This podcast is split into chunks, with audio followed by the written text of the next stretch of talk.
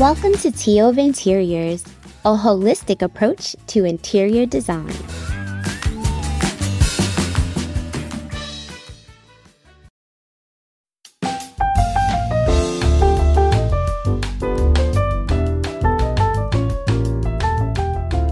I'm Dee, And I'm Alicja. and welcome back to another exciting episode of Tea Over Interiors. Today, guys, we are talking about our visit to Brooklyn Tea. Yes, it was fantastic. I had so much fun. I love, love, love, love, love the vibe. It was wonderful. Dee, we didn't discuss it. Did you think it was well designed? Did you like the space? Was there visual interest? Overall, the space is nice. We went to the Stuyvesant Heights location. Just Bed-Stuy, everybody. We sat in an area that was next to a window, which was really hot. Even though it wasn't like super hot outside, the sun was really blazing. And, you know, I think they could use some of our roller shades that says Brooklyn Tea on it. Oh, we need to do the solar shade situation. I told them, we told them they needed solar shade. yeah, so I'm not throwing any shade. But other We're than not, no pun intended. So yeah, we're definitely gonna have to like circle back to that whole like solar shade thing. cool. All right, so before we get to that, girl, you know I need to know what you sipping on. I am enjoying. Oh my goodness, I had it when I was there. We did a tasting, and I am enjoying coconut oolong, and I'm doing it with a little bit of cream. I'm not doing it as a latte. Oh, I had the most amazing latte. They just hooked me up with cardamom and clove and cinnamon. Oh, it was delicious. But anyway, I'm not doing all that. That that's doing doing a lot. So I'm just having it with a little bit of cream. You don't even need to sweeten it, but I, I do have a little agave in it. Mhm. I'm having the cucumber melon green tea. It is a detox tea with refreshing sweet flavor, perfect for iced tea. But I'm drinking it hot because at night I drink hot tea. Yeah, I know you're going to be having some, like, maybe not in the morning, but a nice afternoon refresher. That would be lovely. I want to have some with you in like a pretty tall glass with, Yeah. um, with slices of cucumber. Wouldn't that be wonderful? Or melon ball. We could have melon balls. Melon ball. Yeah. Yes. Oh, I love it. You know, like I like to make my drinks, so I have to make a mocktail. Let's not talk about the mocktail situation. but anyway, yes, girl. I'm to tell them. Yeah, so Alicja's making fun of me because we went to Beso down the street mm-hmm. after our little tea extravaganza and they spiked a mocktail and tried to mm-hmm. that it wasn't happening.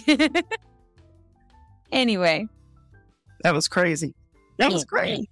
they need to work on their customer service. But anyhow, we're not talking about that. We're talking about tea. All right. So let's move on to He's a randomness. Okay, so Alicja, we're talking about tea, and tea comes from plants. Mm-hmm. So, Alicja, did you know that we're talking about tea and tea comes from plants? And scientists have discovered that plants may actually scream after all, sort of. Like how? Not in the way that you may think of, but rather they emit a popping or clicking noise in ultrasonic frequencies outside the range of human hearing that increase when the plant becomes stressed. This is according to scientists. I have to call my sister up and get some information on this. You know, she's a marine biologist, so I gotta find out about the. What'd you say? It's ultrasonic. Ultrasonic frequencies, They can only pick up on like some special equipment, right? they were actually able to record it. And even in a quiet field, they were actually able to hear the sounds that we don't hear. And those sounds carry information, according to evolutionary biologist Lilach Hadany of Tel Aviv University in Israel. So when plants are under stress, they aren't as passive as you may think. They undergo some pretty dramatic changes, and one of the most detectable of which we can't hear but they do release pretty powerful aromas, as you know, some plants, and some plants will alter their color and shape. So there's more, but You get the gist. Very nice. Yeah.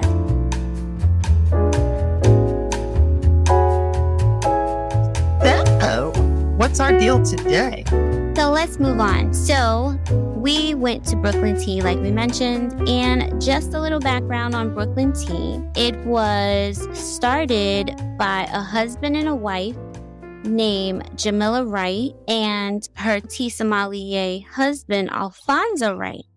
Brooklyn Tea has become the hotspot for tea enthusiasts everywhere. And so, if you love tea as much as they do and we do, then you're definitely going to want to check out Brooklyn Tea. All their teas loose leaf all natural. They can be iced or hot. It's over more than 50 varieties. So that's a little bit about Brooklyn Tea. When And- I asked them about the sommelier or sommelier um, title, they told me no, that's not what they're called. Yes, so we're going to listen to that clip right now. That was our first question. What exactly are they called? Let's listen. Okay. There's a vanilla rooibos and peppermint to start, give it a smell, So is there like, you know, sommelier, make sure. Wait, are you at like tea sommelier? so talk to us. What They is call us, they the call us appropriate baristas here. baristas? Tea Like baristas, a, like a yeah, like a barista, yeah, but it doesn't quite make sense, right? Because it's like bar tea. It's like yeah, but it, it makes sense if you don't think about it too much. Yeah, Yeah, Absolutely. So yeah, so first you just want to smell it. You want to smell, see if you're, you should get some hints of vanilla. You should also get some of that peppermint that's in there. It's kind of refreshing on the nose. And then just take a little bit of a tiny sip, a little slurp. Just kind of let it go to the top. Okay. So that was interesting. They're mm-hmm. called tearistas. That's something I didn't know. So then we asked them, should we sweeten our tea? And this is what they had to say. No, like tea. What's your thought on that? I think really good tea, you don't have to sweeten it, but also it's up to personal preference. If you have a sweet tooth, it's okay. You can add some agave or some honey or some pepper. We have all three of them here. But most teas, especially really good teas, uh, that are naturally sweet, you don't have to do that. We have a tea that's really delicious called Honey Bush. It's a South African bush tea. It's naturally sweet. It's one of my favorite teas because I do have a sweet tooth. You normally I do. I mean, not all the time though. They had some like what was it? A South African tea that requires no sweetener. It's sweet all by itself. the honeybush tea. Mm-hmm. Very Mhm. good. But I don't feel like it's necessary. Like I really think that from time it's just better to taste the tea and not to coat it. But they did describe how there are different sweeteners for different teas, you know? Our last question was, how do we think different sweeteners change the taste of the tea? And then this was their answer. Now, do you think that different sweeteners change the taste of the tea? Absolutely. Like, Which ones have, which sweetener would you recommend has a more neutral taste that won't actually change the composition of the tea, like the taste of the tea? What type, what type of sweetener most do you think appropriate. is, is like not going to com- yeah more neutral? I feel like agave is like is the lightest of the sweeteners that we have, but it, I feel like it, it tastes It it. enhances the sweetness. Yeah, huh? It enhances the sweetness. Yeah. But honey is more of a dense kind of sweetener. Yeah, and then brown sugar I feel like is just like That's an overall overpowered. yeah overpowered, but I love it, especially in like a masala. So you feel agave is probably most appropriate, so that Agave is agave. so it doesn't change the actual flavor of Wait, but what are you getting? What kind of tea? Is Okay, black? so it depends then, huh? yeah, I say like blacks and like um blacks and um like masala chais and things like that. They go better with like honey Yeah, ish. because they're a heavier Yeah, uh, like essence anyway. Yeah, yeah. Okay. As well, like Agave, the, agave enhances the sweetness of a particular flavor, while honey is more of a, a natural sweetness. Brown sugar is just for general sweetness. Okay. see what falls out to you. Good to know. Okay. Because I love coconut. It's Oh, not like yeah. smack you in your face coconut. It's like it's When you- subtle, but it's really there. Like When you put the uh, when you put the agave with it and, and you put it as a um as a latte, I feel like it's, it's amazing. It's amazing as a latte. So. Like this one right here, this is mint nutmeg and all that. It's, it's amazing. I got you. Me. We did a tasting. They gave us three different teas to taste. One of them was the coconut oolong, right? Do you remember what it was, Alicja? Of course, that's the one I was drinking. I bought it. I purchased it. So that was it because the shop was a little busy, as sure you can hear in the background. It's not the best audio quality, so please forgive us. But we were out on the field. So listen, guys, if you happen to own a tea shop or if you have a favorite tea shop, Alicja and I will be tea shop touring. Send it over to us at hello at teaoverinteriors.com. We may just go and check out your tea spot. Any last words, Alicja? It was really good to be back in Brooklyn. It's been a couple of years since I've spent any time in Brooklyn. So the vibe is always fantastic. It's even more dynamic now. And I just loved it. It was great. We had a great day. Yes, we did. We had a wonderful day. So thank you, Brooklyn Tea, for hosting us. And until next week, guys, take care. All right, guys. Ciao. No.